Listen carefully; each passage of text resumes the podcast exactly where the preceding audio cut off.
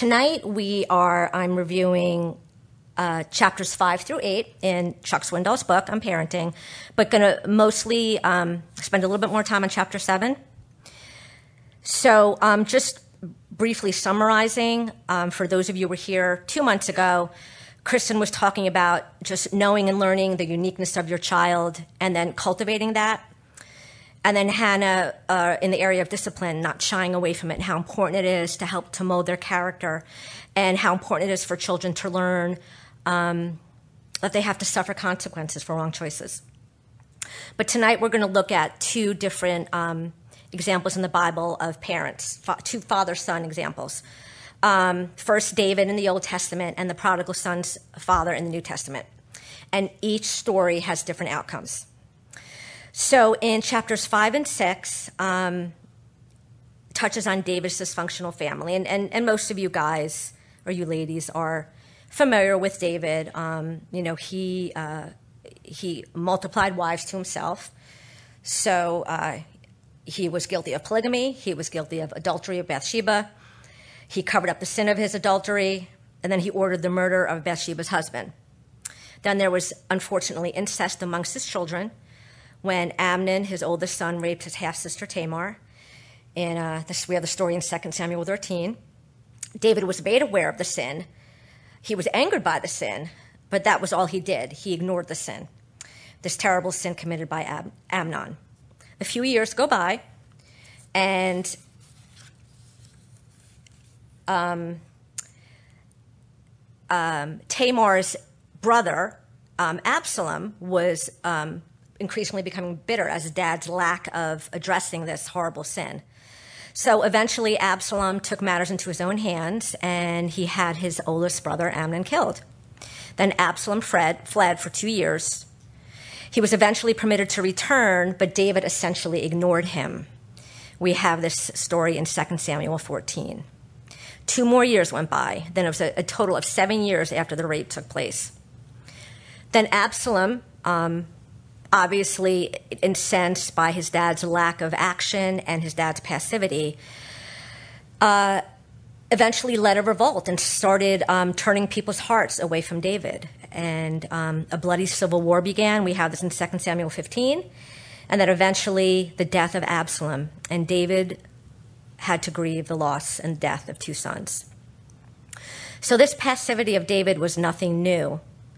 Swindoll suggests that perhaps David's own shame made him tentative in prosecuting the sins of others, and, and that could be true, but no excuse for his passive parenting. Uh, in page 108 of the book, um, I thought this was a really good explanation, where Swindoll says, plain and simple, David's fatal flaw as a parent was his passivity. He conquered nations and built the kingdom, but he left his family to solve its own problems. But children can't rear themselves. They need more than food, water, and shelter. They need us actively engaged as parents. He was Israel's greatest king. He was praised by the people. Israel experienced peace and prosperity while David was king but his children had a different viewpoint. Swindoll gives three warnings to parents who may be tempted to neglect their role as protector and guide. The first, disconnected and damaged relationships at home result in dysfunctional family members. Second warning, passive and permissive parents produce angry, frustrated children. Third warning, Unresolved and unreconciled conflicts create wounds that never heal themselves. But he also gave three principles when seeking restoration of a relationship. The first is fractured relationships begin to heal when we're willing to hear and admit the truth. The second principle reconciliation continues to occur as we quit controlling and manipulating the other person. And the third, final relief comes when we release all resentment and accept our responsibility. Um, chapters 7 and 8 give examples of the prodigal son's father and the way he parented. So, chapter 7 contrasts David as a father and the prodigal son's father as a parent. The prodigal son's father really was a model parent in many ways. He also had two difficult sons, like David. His younger son ran wild, and his older was self righteous, and everyone knew it, but both were guilty of different sins. But he is a great example to us of how a godly parent guides a child, however stubborn, angry, or selfish he or she may be.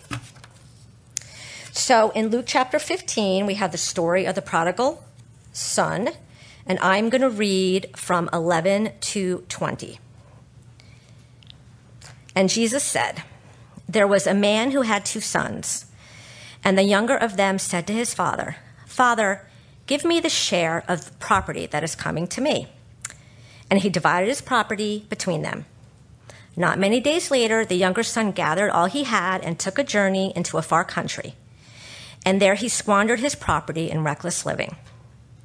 And when he had spent everything, a severe famine arose in that country, and he began to be in need. So he went and hired himself out to one of the citizens of the country, who sent him into his fields to feed pigs. And when he was longing to be fed with the pods that the pigs ate, no one gave him anything. But when he came to himself, he said, how many of my father's hired servants have more than enough bread, but I perish here with hunger? I will arise and go to my father, and I will say to him, Father, I have sinned against heaven and before you. I am no longer worthy to be called your son. Treat me as one of your hired servants. And he arose and came to his father. But while he was still a long way off, his father saw him and felt compassion and ran and embraced and embraced him and kissed him. So through this story, um, we can pull out qualities of an ideal parent. Swindoll is- illustrates this in page 141. So, the first thing that's evident is that he created a comfortable home for his sons, a nurturing, grace filled environment, and he took care of the kids' physical needs.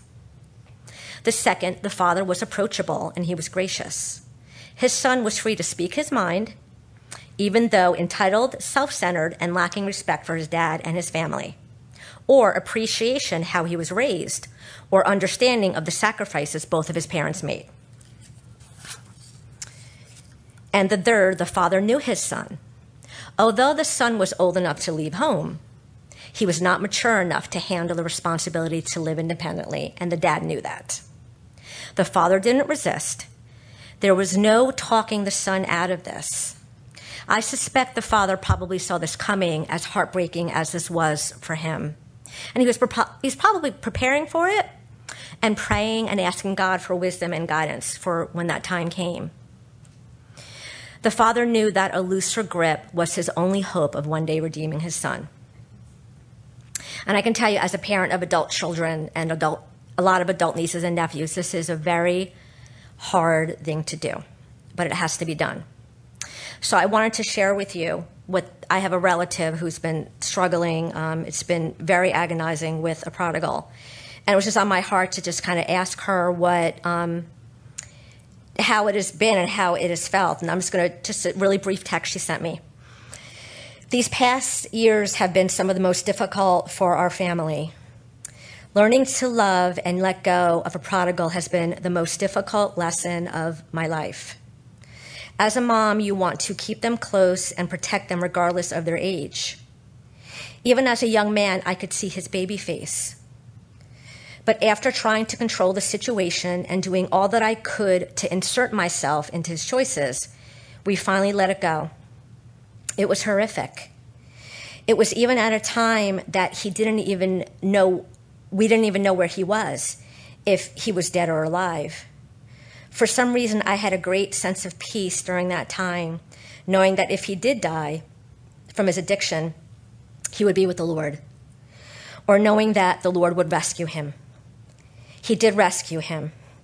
The journey is not over, but I can see a light at the end of the tunnel. However long that is, he is now over a 100 days sober and stronger than ever.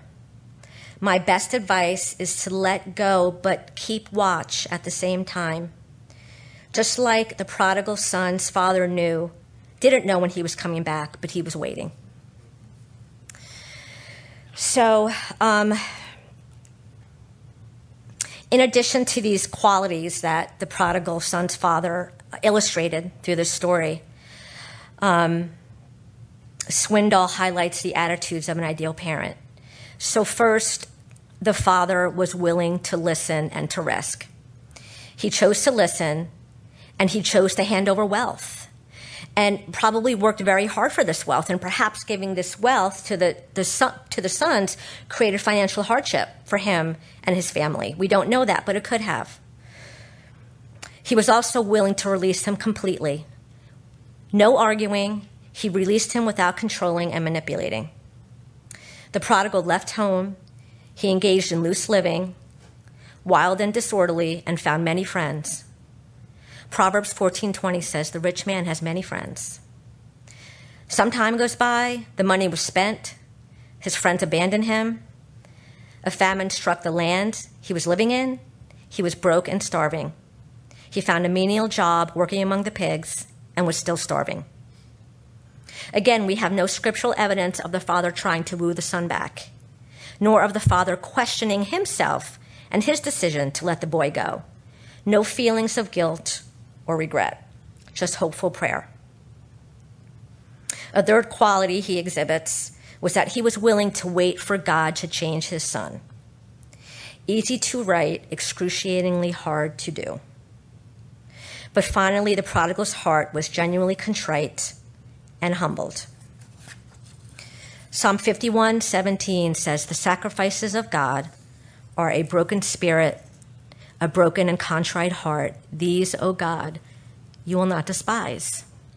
And in Isaiah 57 15, For thus says the one who is high and lifted up, who inhabits eternity, whose name is holy.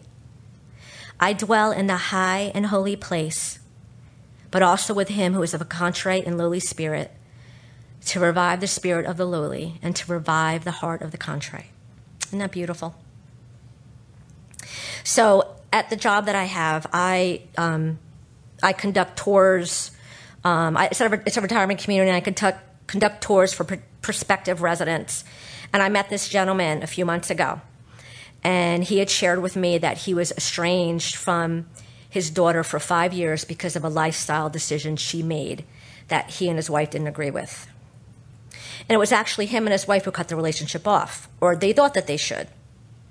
And finally, thankfully, this man came to his senses and reached out and rekindled the relationship with his daughter. And it was especially awesome and gracious of the Lord because not long after his wife was diagnosed with breast cancer, and then she died within a few months. So he was so thankful their relationship was restored before the mom passed away. So we have to be really careful to not take the scriptures of not having anything to do with unbelievers to an extreme. We have that reference in 1 Corinthians chapter 6, verses 14 to 18.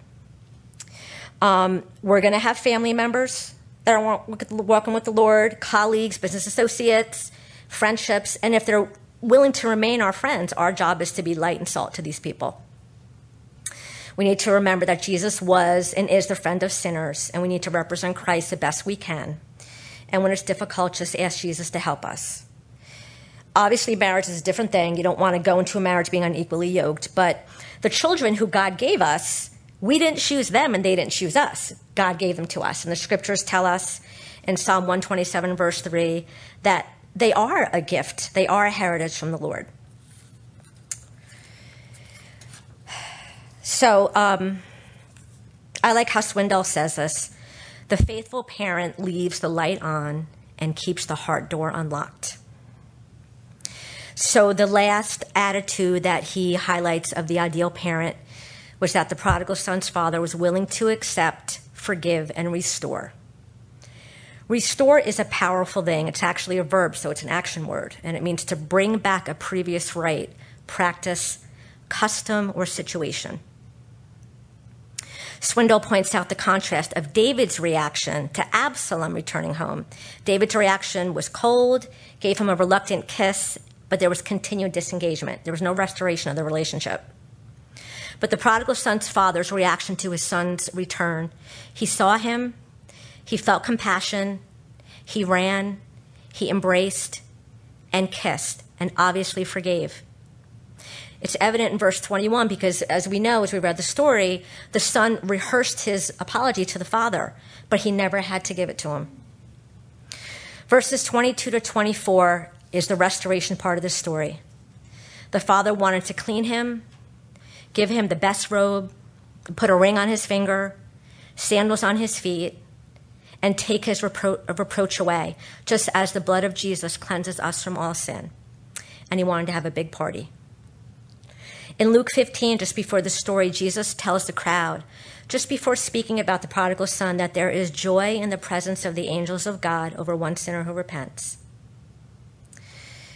He closes the chapter by asking us three questions Do you have a parent you need to thank? Do you have a son or daughter you need to release? And do you have a prodigal that needs forgiveness and restoration?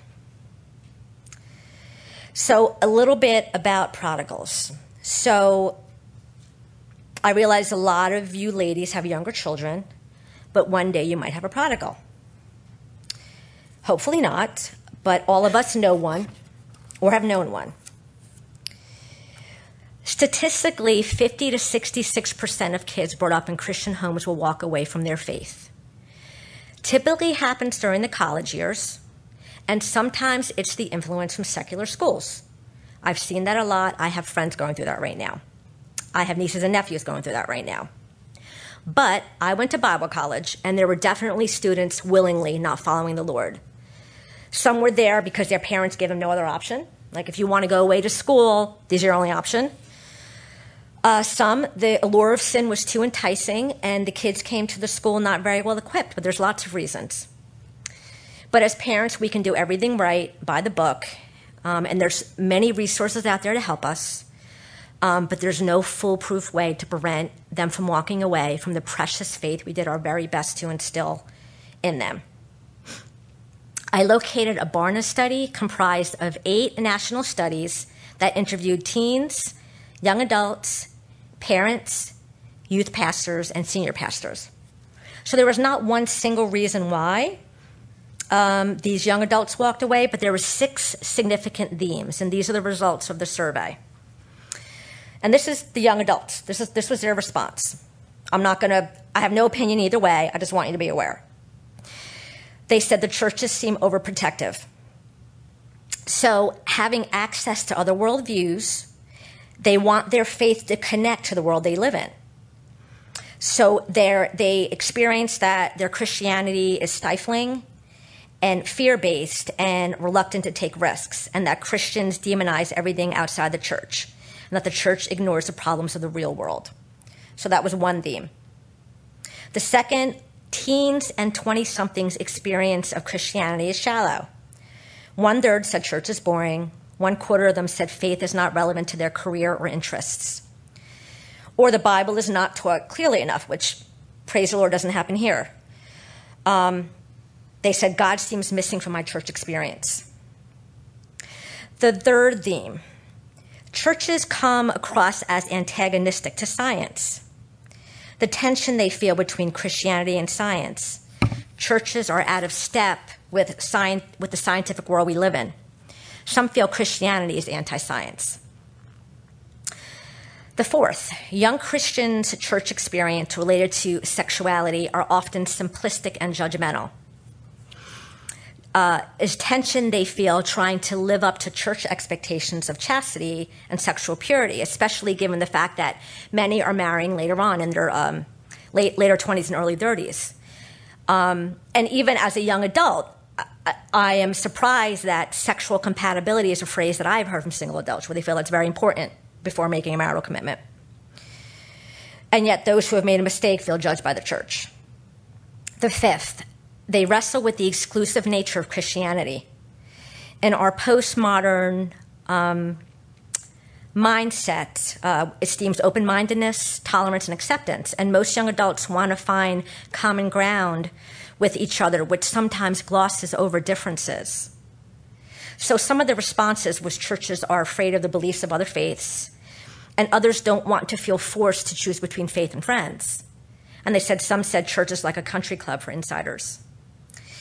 And the last is the church feels unfriendly to those who doubt. They don't feel safe to express doubts, and their faith does not help to tie uh, depression or other emotional problems. So it's very interesting. I guess not surprising. We've all seen it. Um, but the good news is that many, many do come back. So um, I'll talk a little bit more about that at the end. Um, chapter 8 confronts the older brother attitudes, and that's in Luke 25 to 32. And you ladies are familiar with the story. Prodigal comes back, father restores him, throws a big banquet. The older brother's in the fields. hears all the hullabaloo going on. Asks the servant. The servant said, Your brother's come home. You know, and there's there's jealousy. It's like, okay, I live a pure life. I don't take your money. I don't squander. And you throw him a party. So you guys know the whole story. So, um, and you know what? Um, you know, the older brother he illustrates the attitude of a Pharisee, and you know, as time goes on in our walk with the Lord and, and we have years and experiences and trials, we can become weary and we can become self righteous. And we can become proud of ourselves for abstaining from sinful things. And there is a little Pharisee in all of us.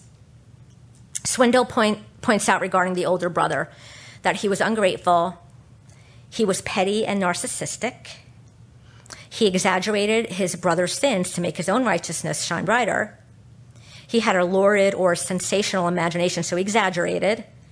And he felt that his relationship with his father depended on his being faithful and good. And, you know, Jesus, you know, he's so, so great. We have such a small snippet of his interactions with people and the, the examples that we have in, in Scripture. But the truth of his message revolved always around the word grace. And that's a word that um, Pharisees don't have in their vocabulary. With grace, you don't receive what you deserve. You receive good things you haven't earned and you cannot repay. And grace relieves us of the need to clean up. We can see ourselves in all three roles the prodigal, the father, and the older brother. First, we all have enough of the younger brother's rebellion in us that it should keep all of us from judging and criticizing anybody. Second, we all have so much of the older brother's pride in us that we could also be just as mean spirited and hypocritical. But third, we all need more of the Father's grace in us. So, um, I wanted to share just um, a little bit of encouragement to some things that I found, but also wanted to give some advice from an older parent, that being me. Um, so the first thing, this is with my daughter, uh, 25. So she was actually in the daycare here because my husband worked at the church. And she was the first baby in the daycare, so it was a very big deal because there wasn't any other babies around, and people were very excited having the baby around. And one of the teachers, I was pushing her in the stroller, and somebody was stopped and doted on her. And she said to me, Little kids, little problems, big kids, big problems. So I never forgot that. And there's a lot of truth to that. Parenting brings out the best and worst in us. Spurgeon said in one of his devotionals I read that children, they are a heritage of the Lord, but with them comes much anxiety. So here's a little advice that I have kids of all ages have emotions. They are sad sometimes, they're moody, they're angry, just like we get sometimes, and that's okay. We need to allow them to feel and express them when they need to, just like we do. We need to vent. We have girlfriends. We need to let those emotions out sometimes. Let them do it. Then, when the dust settles, redirect them and point them to Jesus. Another bit of advice don't have expectations on them that you knew you couldn't meet at their age. Have their back when necessary, but realize that sometimes people around them are going to have some insight that might be helpful to you. Teachers, grandparents, coaches, and listen to what they say. Don't nag them so much.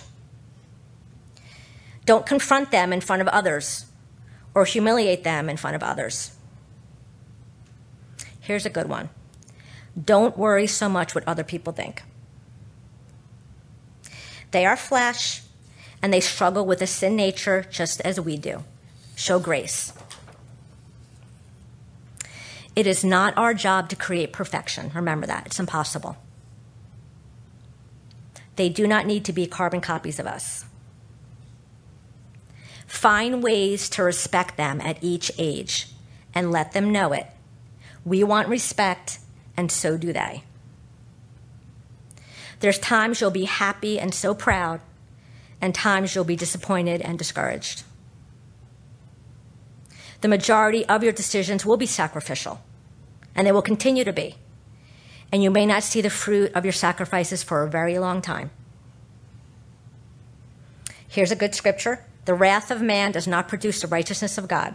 Remember that when you get angry. James chapter 1 verse 20. We play lousy Holy Spirits. Don't cover up their sins. Proverbs 28:13 says, "He who covers sins will not prosper, but whoever confesses and forsakes them will have mercy." Psalm 66 verse 8 says, "If I regard iniquity in my heart, the Lord will not hear." And do your very, very best to not compare them to their siblings or their friends. You can point out nice qualities in their siblings and friends, but don't compare. I found this research article on Focus on the Family's website.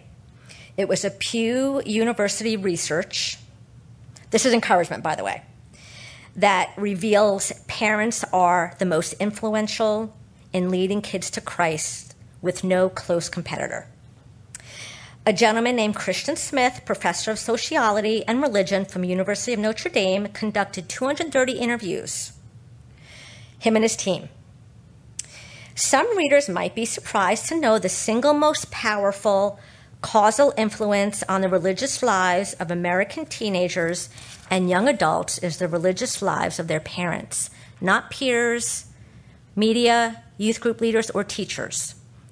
The influence of parents on children while they still live at home, including their influence on religious identities, beliefs, and practices, is paramount, lasting for years, decades, and often lifetimes. Bottom line, this means parents are the greatest single evangelists for the gospel in the world, and its greatest arena is the family. The most important factors of parental influence are first, emotional warmth and affirming parent child relations. Two, quality of conversation over quality of content. Three, parental listening more important than talking. And fourth, important that mother and father share the same faith. Father's especially important. Family is the single most powerful transmitter of the gospel from generation to generation. Jane D. Hull, former governor of Arizona, said at the end of the day, the most overwhelming key to the child's success is the positive involvement of parents. And I just want to close with a, just really sweet things I found in Swindoll's book. So he talks about mom and dad, you are heroes, regardless of how you feel. Taking on the responsibility of willingly, um, willingly to turn children into healthy adults. You are to be commended for taking on this terribly difficult and largely thankless task. Thank you. This is for you, ladies. So really take it in. Thank you for the many sacrifices you make. Thank you for doing what is right even when things don't work out well. Thank you for saying what may be difficult for your children to accept and for being the truth teller when you'd rather be a pal. Thank you for loving them when you feel so unloved. Thank you for fulfilling your role with such devotion and faithfulness, even when you run out of hope, energy, and ideas. Finally, here's my last piece of advice. This is for me, for you, for all of us. Live a life of integrity. By the way we live, they will see that the Christian life is viable. Share life experiences, share how you came to love God, to know God, and to rely on God. I read this little snippet of a devotion, one of my um, Spurgeon devotionals. He says, Are thou praying for some beloved one? Oh, give up, give not up on thy prayers, for Christ is mighty to save. You are powerless to reclaim the rebel, but your Lord is almighty. Lay hold on that mighty arm and rouse it to put forth, forth its strength. So, amen. So, I'm going to pray. And uh, I want to lift up the prodigals that we know up to the Lord. Okay? Okay.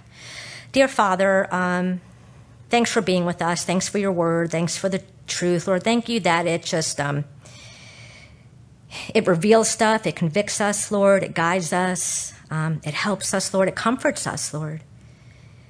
And um, we're so thankful for it, Lord. It truly is um, is life to our flesh, Lord. It's health to our bones, Lord, and it um, it is our peace. And Lord, um, Lord, you know the things that um,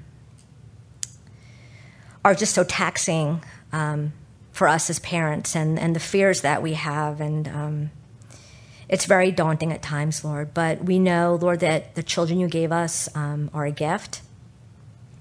And we really, really want to do the best job we can before you, Lord.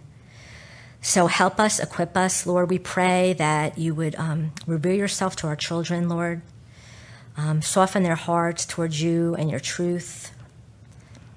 We pray, Lord, that they would fall in love with you at a young age, Lord, and that you would just um, protect their faith and protect their hearts.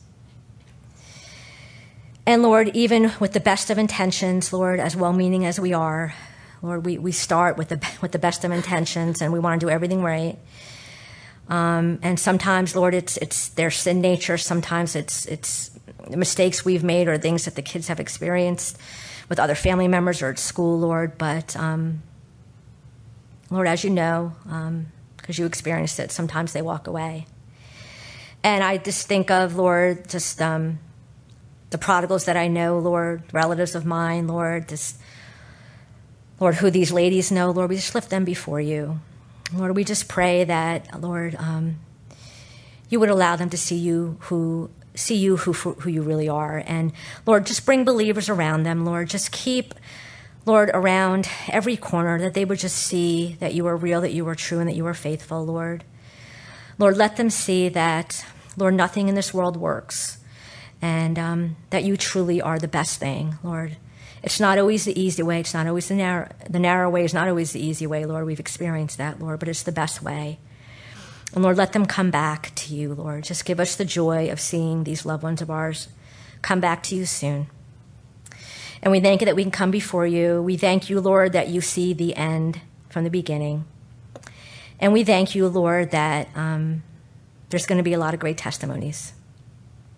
Help us to have hope while we're waiting, and help us to not grow weary in well doing.